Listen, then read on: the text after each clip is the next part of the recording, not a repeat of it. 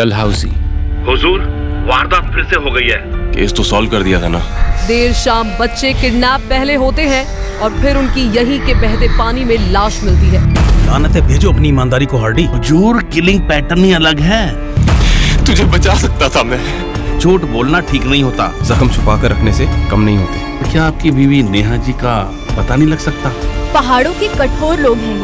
ये एक कातिल दूसरे कातिल को क्यों ढूंढ रहा है तुम जाओगे नहीं तो वो आएगा कैसे